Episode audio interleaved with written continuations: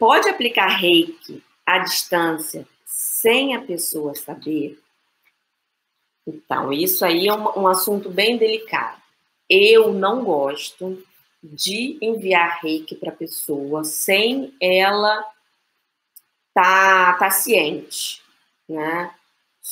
Eu só salvo, vamos dizer, quando eu vejo que uma pessoa tá muito doente, tá de cama, então eu isso aí eu faço sem pensar, eu aplico à distância, é, coloco no meu caderninho de reiki o nome dela e vou intencionando para cura.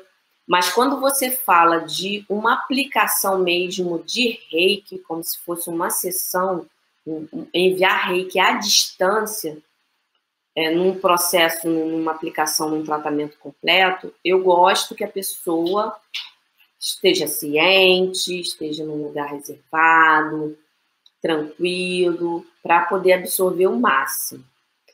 Então, assim, tem que ter muito, muito bom senso.